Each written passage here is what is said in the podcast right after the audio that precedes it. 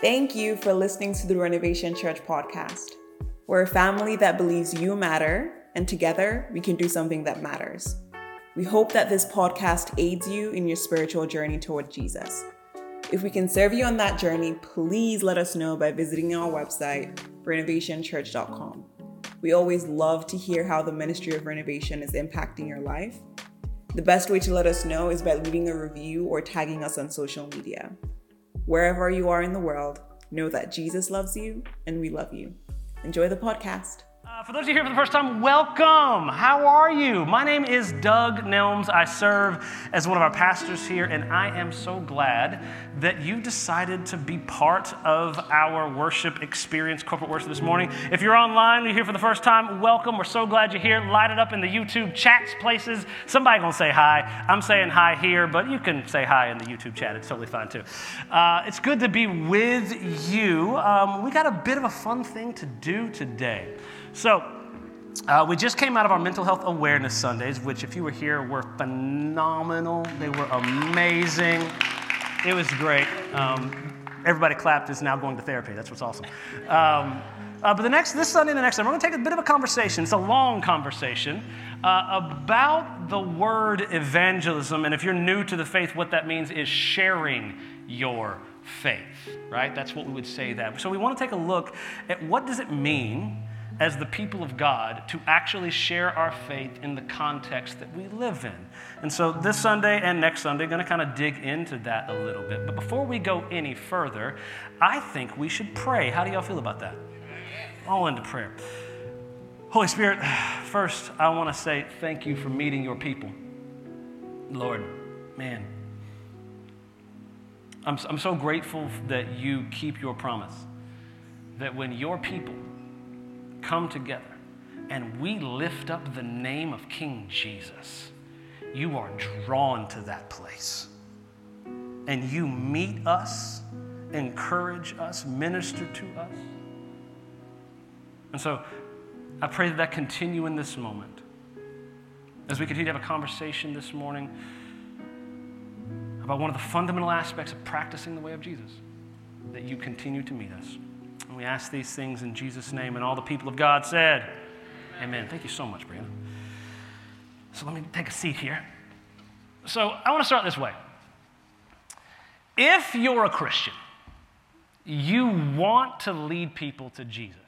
Yes? I think we can all agree on that. And I, I, firmly believe that for several reasons. One, I have a deep belief in the Spirit of God inside of you that is living inside of you, animating you, causing you to do his work and will in this world, and also the data bears that out. So there's that too. We have confirm, confirming things here. Uh, there was a recent study done in 2021 that says that 72% of Christians say that they want to share their faith with others. Uh, I forgot to do one thing, so forgive me for that. They're going to put it on the screen right now. If you want to, go ahead and scan that. We've got some sermon notes for you, particularly if you're online.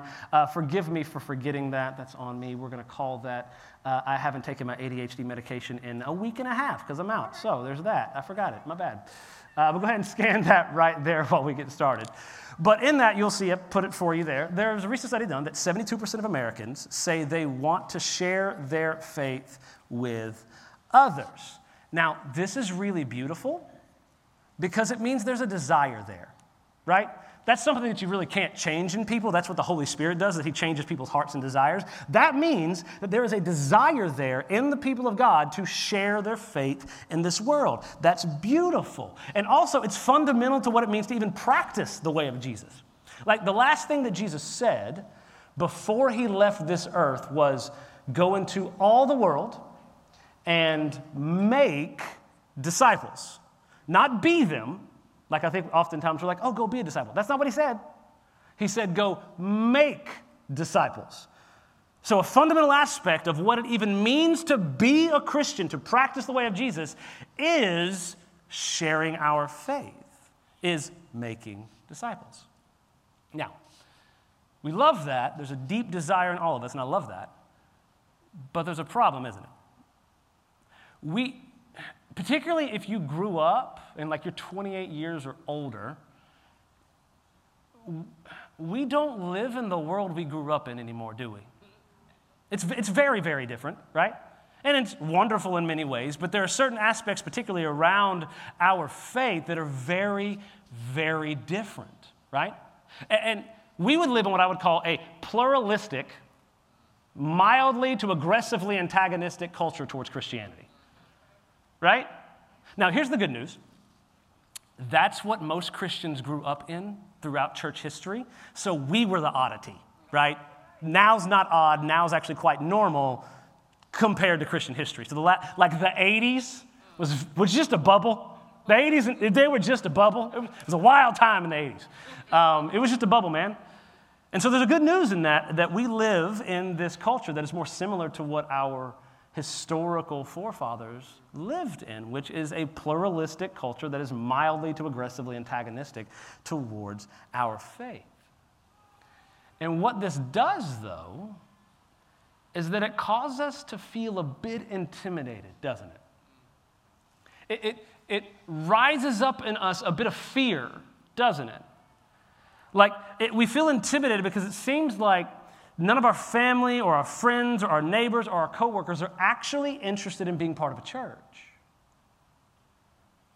And, and so when we think about the idea of sharing our faith, this deep sense of fear of rejection rises up in our soul, doesn't it? Like, we, we think that if we share our faith with someone that we know, we'll either be rejected individually with that person or we'll be rejected socially. So, like, if you, you know, you become the person that just shares their faith at work, nobody talks to you. That's what we fear, right? We, this re- social or individual rejection. You're not alone if you feel that. Um, I felt that, and also the data bears that out. Right? In the same study that said that 72% of Americans want to share their faith, they gave the three top barriers that people cited to actually sharing their faith. And the first one is a fear of rejection. 62% of people who would say they're Christians are afraid to share their faith because of a fear of rejection. They also, the next one down was not knowing how to share their faith. We're going to talk about that next week. The last one was not feeling confident in their faith. And this, this just feels kind of wrong, doesn't it? And, and here's what I mean by that. So we have this deep desire inside of us to want to share our faith and lead people to Jesus.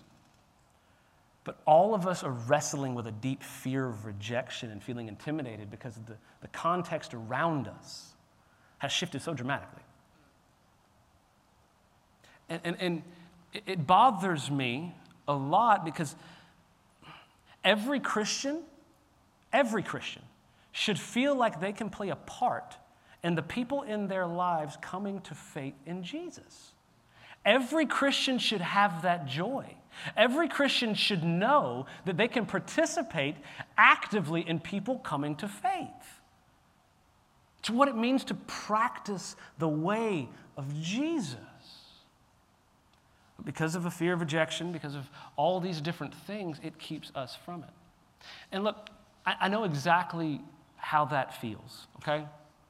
And like, I know I'm the evangelism guy here. If you've been around here anytime, they're like, oh, he'll talk to anybody about Jesus. And that's true. Let's be very clear. For any reason, good or bad, I will talk to somebody about Jesus. But I, I wasn't always that way, man. Like, I, have never actually told this story publicly. Um, so, except for last service, I guess. Um, so, you know, internet, whatever. Um, but there's a, deep, there's, a deep, there's a moment in my life that something shifted. Um, when I was in high school, I had a friend named Josh. What's up, buddy? If you're here for this one, I love you. Um, and I went to a really small school. And so, like, I graduated with like 11 other people. So you either had the option of being friends with people or enemies. There was no benign relationships, right? You either loved them or you hated them, nothing in between. And so Josh came to school one day and he had this, this deep sense of shame and guilt he's dealing with for some things that had gone on in his life. And so he went to his friends for comfort, encouragement. And I'm a pastor's kid, and everybody knows I'm a pastor's kid. And so I can see the Jesus conversation coming. I, I can see it, like I've, it's been telegraphed. And everybody's eyes are going to turn to the pastor's kid and be like, You know the whole Bible, don't you? I was 12. 12. It's very clear. But I know it's coming. And like everybody else, I felt this deep sense of intimidation and fear that my friends are going to reject me if I'm honest about Jesus. Despite the fact that they're coming to me for a reason, I feel afraid.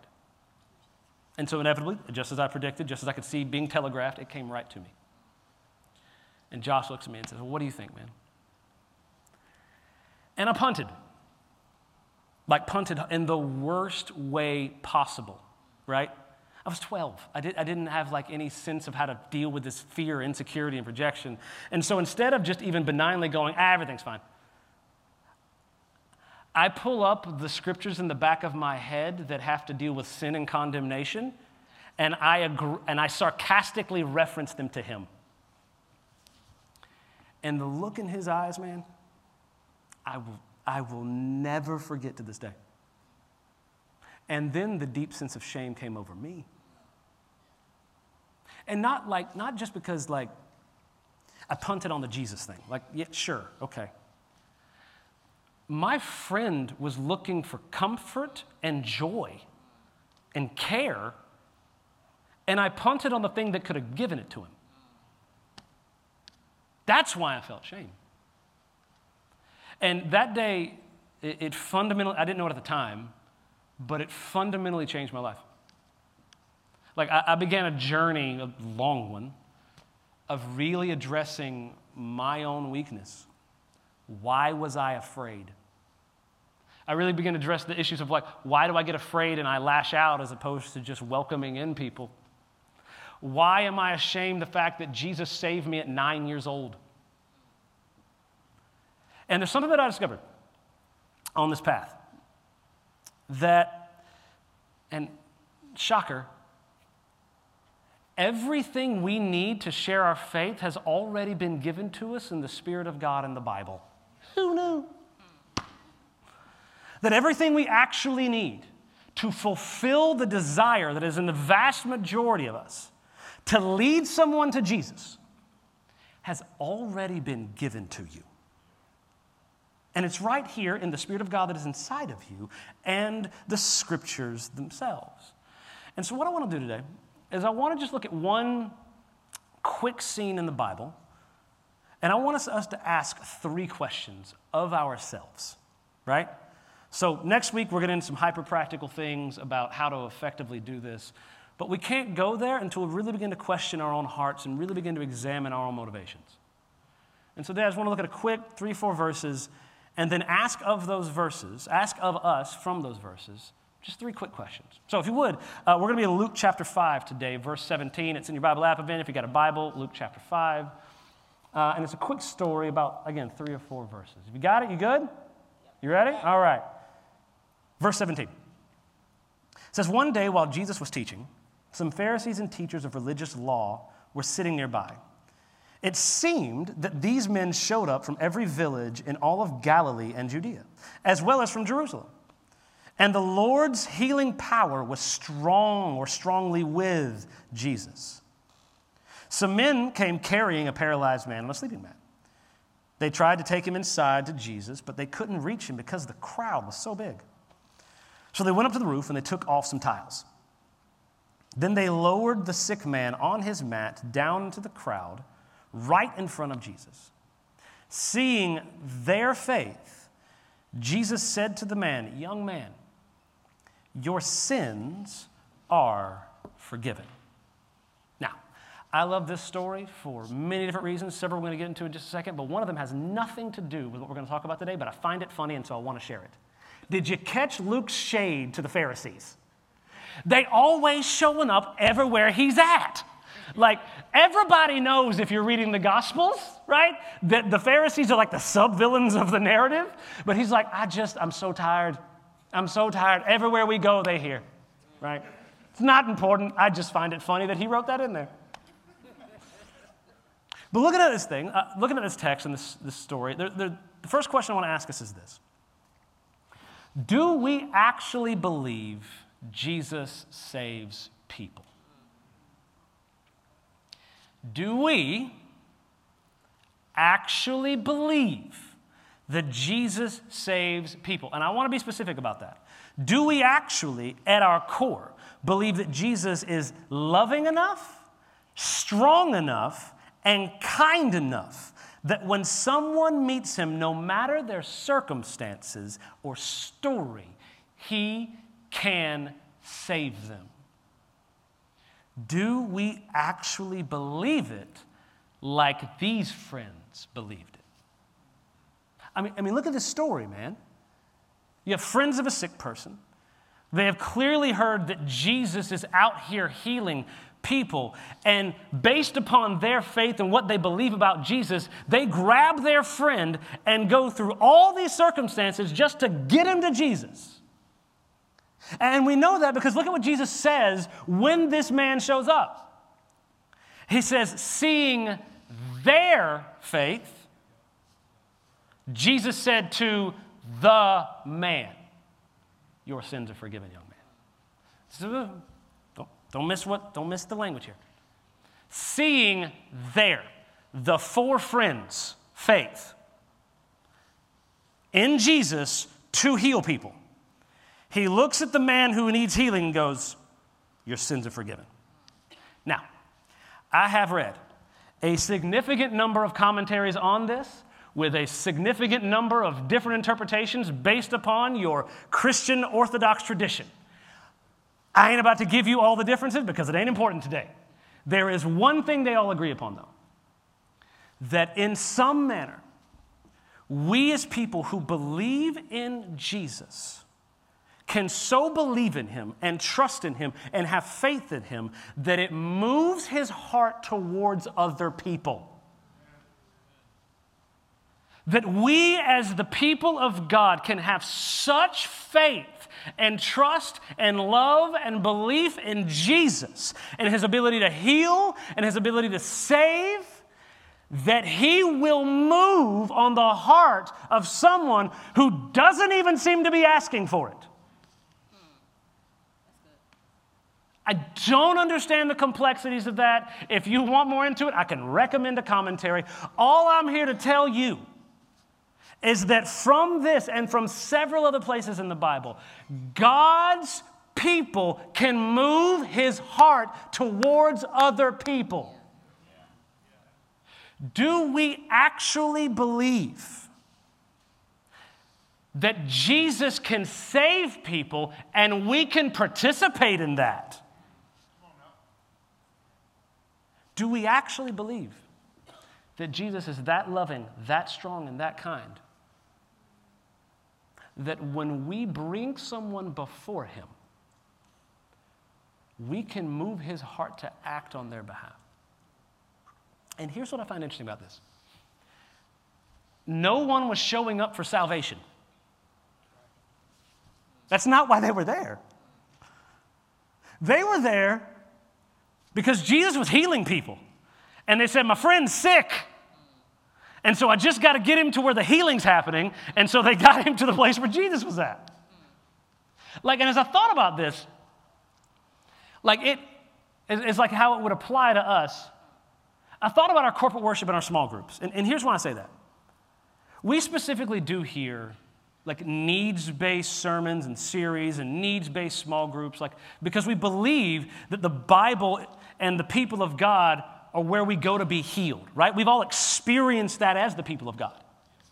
And so we're like, let's do this because we believe if people engage in the words of God, engage Jesus, engage in the principles of the Bible, they can experience healing and wholeness. And so, do we actually believe that the church, your church, is a place of healing? Do we actually, for our friends who we know are wrestling in their marriage, struggling, that if we can get them to the people of God, that's the best place for them to be? That they can be healed and made whole. Do we believe that those who are struggling with parenting and got kids who are wiling out and don't know what to do, that if we can get them to the people of God, that Jesus can make them whole? Do we actually believe that the church, that our church, is a place of healing? And look, I'm not saying the church is Jesus, I'm saying that's where he's predictably found. Right? Jesus likes being among his people. And so, if the church, if we believe that the church, our church is a place of healing and wholeness, and we've got people we know who are suffering, why would we not try to get them to the people of God? Because that's where Jesus is healing people. In the process, what has happened? He just saves him.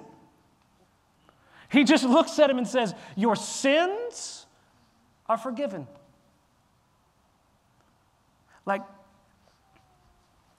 here's a great question because is something that applies to us all right now. Do we believe that the church, that your church, is God's answer for loneliness in this world? Because loneliness is a stated epidemic amongst our people, amongst our country, amongst our city. Do you believe that? Because if we do, we will then invite those we love to be part because we know that the healing power of Jesus is present among his people. Do we believe that Jesus actually saves people and that we get a chance to participate in it? That's the first question. Second question I want to ask is this Do we actually love people? I know. It's con- I know. I know. Everybody comes here, they see the short dude with the flower shirts, and they're like, it's going to be happy the whole time because I'm loud I'm energetic and yada yada. I know, it happens every time. Do we actually love people? Now, here's what I mean by that. One of the most important things you can ask when you're, when you're reading the scriptures is to try to understand the context of the narrative of the story of the things going on in it, okay? So let, let's try to put ourselves in this scene. So we have four people, four men, because the Bible doesn't actually tell us that they're friends, right? I, I said that. We have four men who are go, bringing in basically a blanket, like a, a thin blanket, a man to Jesus from an undetermined distance. And we know it's an undetermined distance because they're like, oh God, there's so many people here. So, which means they didn't live next door, right? And they get there and they see all these people and they can't get to Jesus. And so instead of going, well, you know, I just, we couldn't make it. Sorry, bro. It's, it's busy. It's like a Taylor Swift concert. We're not getting in, right? It's just not going to happen. They go on top of the house and start tearing up another man's house. And I know it's another man's house that they don't know because if they knew the man, they could have got backstage passes. Like you, if you know the owner of the venue, you ain't gotta like go through the roof. You just get backstage passes. And like imagine that scene. Like so, it, back in those days, they used to build houses in like the Roman era with like giant clay tiles on top. Like if you go read the other version of this in like Mark, it says they dug whatever giant clay tiles. However, and these dudes start dragging giant clay tiles off the roof of another man's house. Imagine being in the house. Imagine being Jesus. You're sitting there trying to preach, teach people, love people, and you hear, and like a beam of light just hits you on the inside. And in my imagination, this very long perfect comedic scene unfolds before them. Because it didn't happen in just a second. It took a minute. And everybody's like, what is going on? Can somebody stop them, please? And then I imagine like the light shining in everyone's faces, and what cuts through the light is a paralyzed man that's being lowered into the ceiling in front of Jesus. Now, there are two options for the motivation of those four men who did that. Either they believed in Jesus' healing so much and they voyeuristically wanted to see it happen, they went and found a paralyzed man they don't know and brought him to Jesus. Or they knew him and loved him. based upon Jesus' answer and based upon the fact that they would not be deterred because they committed vandalism, I think it was the latter. I think they knew him, and I think they loved him. Do we love people like that? And I want to be specific. Do we love people who are far from God like that? Do we have people in our lives who don't follow Jesus that when they hurt, we hurt? That when they rejoice, we rejoice? Do we love people who are far from God in that way? That nothing, nothing will deter us from getting them into the healing presence of Jesus. Like, I actually think this is the greatest hurdle of our motivations than actually believing Jesus can save people because we're all saved and we know our own story and we know Jesus can save people. I actually don't think we don't love enough. And look, I, look, I get it, man. Like, the, the tendency of life is to be tribal, right? Because it's easy. You don't have to deal with the friction of different ideas. You don't have to deal with the friction of this and that. It's just easy to find people just like you and be around them. I, I totally get it. And look, I'm not saying that's even all bad. Like the people of God are a gift to the people of God, right? I love y'all. Y'all are amazing. But if that's where your relational circle stops, if that's the only people you love, I get why you're afraid. I get why I'm afraid. Because love destroys fear. That's literally out of the mouth of Jesus. Perfect love cast out all fear. So perhaps the hurdle that you have to experiencing or sharing your faith with someone is that you don't love people enough. I know it was me. Like, if I'm being honest, that was part of the reason that I didn't, I was not able to overcome my fear of rejection with my friend. I didn't love him enough. Love destroys fear. But here's the thing if you're examining your own life right now, you're like, okay, I, I, maybe I don't. Maybe I don't love people who are far from God enough. I've got great news God's already put them in your life. You don't have to go looking far, right? We, we just said at the top that we live in a pluralistic, mildly to aggressively antagonistic culture. It means that most places you go outside of the covenant renewal of the people of God, you're with people who don't follow Jesus. Your coworkers probably don't follow Jesus, all of them. Your neighbors, your college friends. For me, me and my family, it's our kids' sports leagues because that is like a part time job. And we just, you just make choices. I choose to love you more and better. I choose to be the kindest, most loving, most generous person here because that's who Jesus is for me and that's how Jesus feels about you. The good news is you have everything you need. You have every relationship you already need. That's right, I hear you, girl. That made her happy. I'm happy about that. Like, do we love people enough? Do we love people who are far from God like these men did? Second question. Third one's this Are our eyes opened to where the God is at work around us? So I, I chose, the, this story shows up in uh, Matthew, Mark, and Luke, right? All three of them. But I chose this specific version of it because of a particular line that Luke wrote that fascinates me and interests me. Uh, it's in verse 17. He says, The Lord's healing power was strongly with Jesus. And here's why I find that interesting. We as Christians believe that Jesus is creator God among us. Right?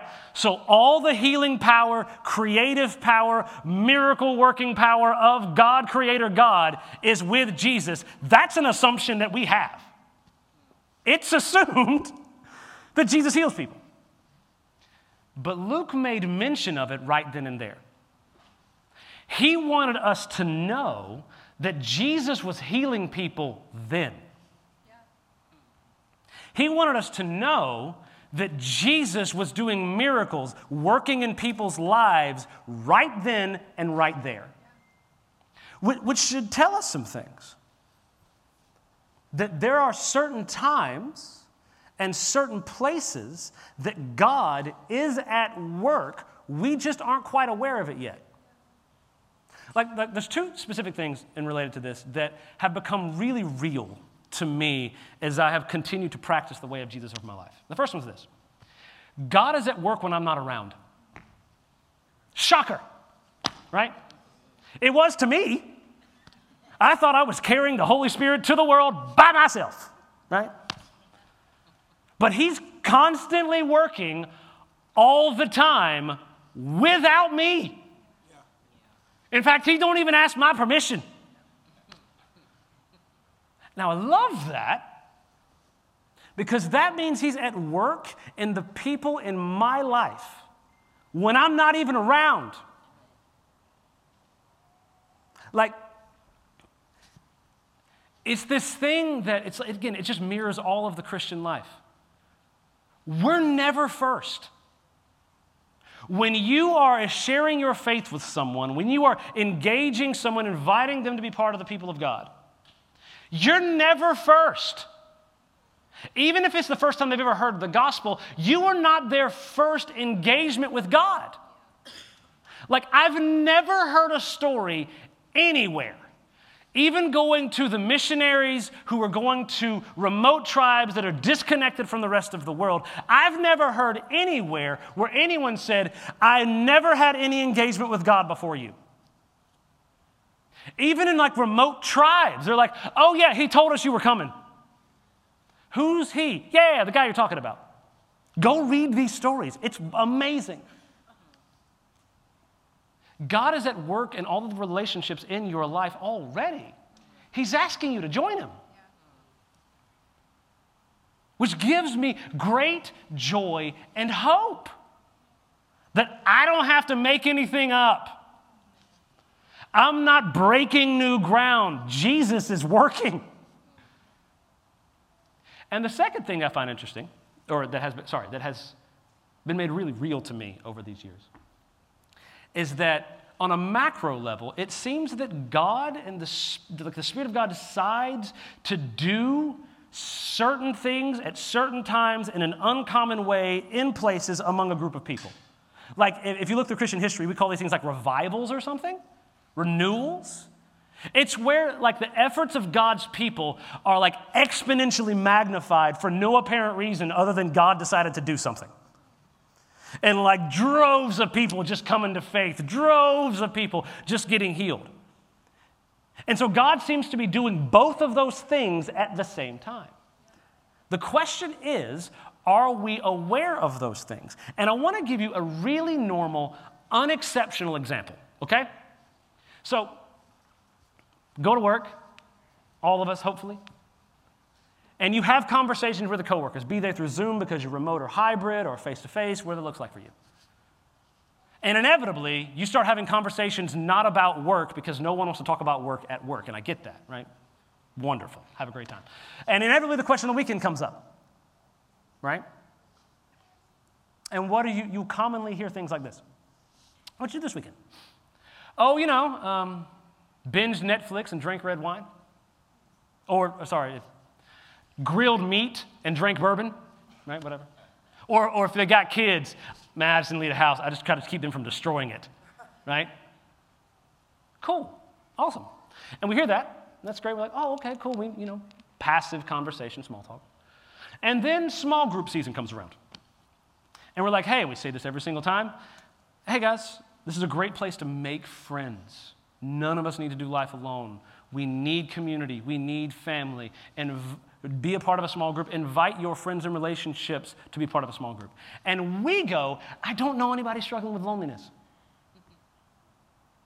Except our coworkers have told us repeatedly they're home alone every weekend. They're just at the house drinking by themselves. That ain't, that ain't good, man. That ain't good. People tell people information for a reason. Like, if someone's sharing with you that they're all alone every single weekend, as people who are constantly looking for where God is at working, that is a great opportunity to say, hey, it sounds like you're hanging out by yourself. I have a great group of friends. I'd love for you to come hang out with us. Like, God is at work all around us, we're just not aware of it. Our eyes aren't often opened to the places that He's at and the opportunities that He's putting right in front of us. Because we're looking for someone to go, I am lonely and looking for a church. oh, okay. That rarely ever happens, man. I have been considering spiritual things and want to explore Jesus. That's, that's how that goes, bro. But people are constantly telling us about themselves in a very normal way of living. And here's the thing we have the answer to the thing they're telling us. We have it. There is healing, community, and wholeness with Jesus and his people. So, if someone's telling you, I'm drinking by myself every weekend, it sounds like they want friends who will love them, care for them, engage them, be with them. All we have to do is keep our eyes open to it, to what God is doing all around us. Are we aware of where God is at work right in front of us? These are the three questions I want us to ask. Review them real quick. Do we actually believe Jesus saves people and we get to participate. Do we actually love people who are far from God?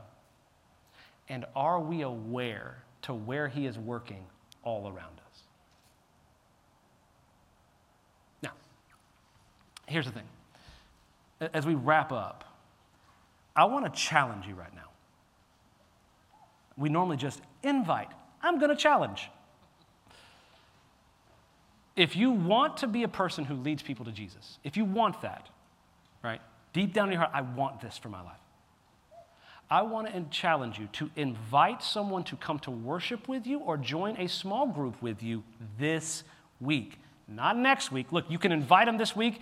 If you're going to do it for worship, invite them this week when you're going to be here in three weeks. It is what it is. Uh, we, we accept the reality we are in, right?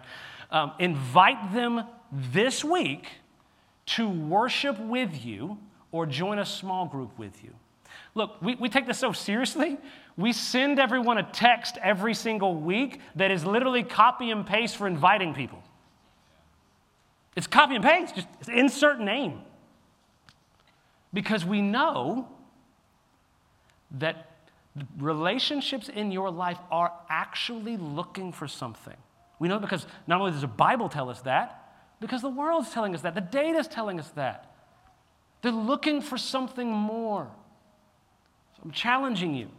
Invite someone to worship with you or be in a small group with you this week. Now, I felt the anxiety come over the room when I said that. You're like, oh God, he's going to ask us to do things. Yes, I am. However, if that really does feel like too high a hurdle, like you would say, I haven't invested enough in the relationships around my life, I, I just don't know if I can. And here's what I want you to do every day this week, twice a day, I want you to pray for someone in your life by name to meet Jesus. Every day, twice a day. Pray for someone by name in your life to meet Jesus. Because here's what I guarantee you will happen I guarantee you the love that you want for them will start to bubble up inside of you. When you actually begin to pray for someone, love for them begins to just explode out of you for them. And then all of the fear that you have about asking them will be so small compared to the love God has given you for them. So every day, this week, twice a day, for seven days, pray for one person by name to meet Jesus. Like, here's what I know I, I have got to experience the joy of this. Sorry. The joy of this more than I have a right to. There, there is a joy that you get to experience when you know that you were a part of someone else's eternal story. Like, think about it this way there are a lot of things as Christians that we should do in this world that matter. But when we get to the new earth, what you did for that person will still be there. They will see you, bump into you whilst surfing in the best place ever. You. You're, you're who God used to get me here. It never goes away. It's a joy that never ends. Because God is inviting you to experience the greatest miracle that we could ever perceive, which is the resurrection of a dead soul. Do you want to experience miracles in your life? That's the best one. The resurrection of a dead soul. And God is inviting you into it. And look, here's what I know, man. Like, if you don't, if you decide not to do this, because the choice is yours, obviously, right? There's just so much joy you're going to be missing out on. You, like, you can go through your entire walk with Jesus and never get to experience a little taste of that eternal joy that is yours. Oh, but if you do, if you do, you will get to experience over and over and over again heaven meeting earth in someone's life. Like the joy of the new heavens and the new earth in a moment, in a conversation, and it is intoxicating. Not in some voyeuristic, problematic way but because the people you love, you will get to love forever. And they will get to experience a full, forever life, and you got to be part of it. That is what I pray we get to experience. That is what I hope we get. Let's pray together. Holy Spirit, God, I, I want to start, I think. with just gratitude. You could have just went out into the world and saved everyone by yourself, but you desire your people to experience joy. You invite your kids to come be part of your work. So thank you. Thank you that we get to be part of this.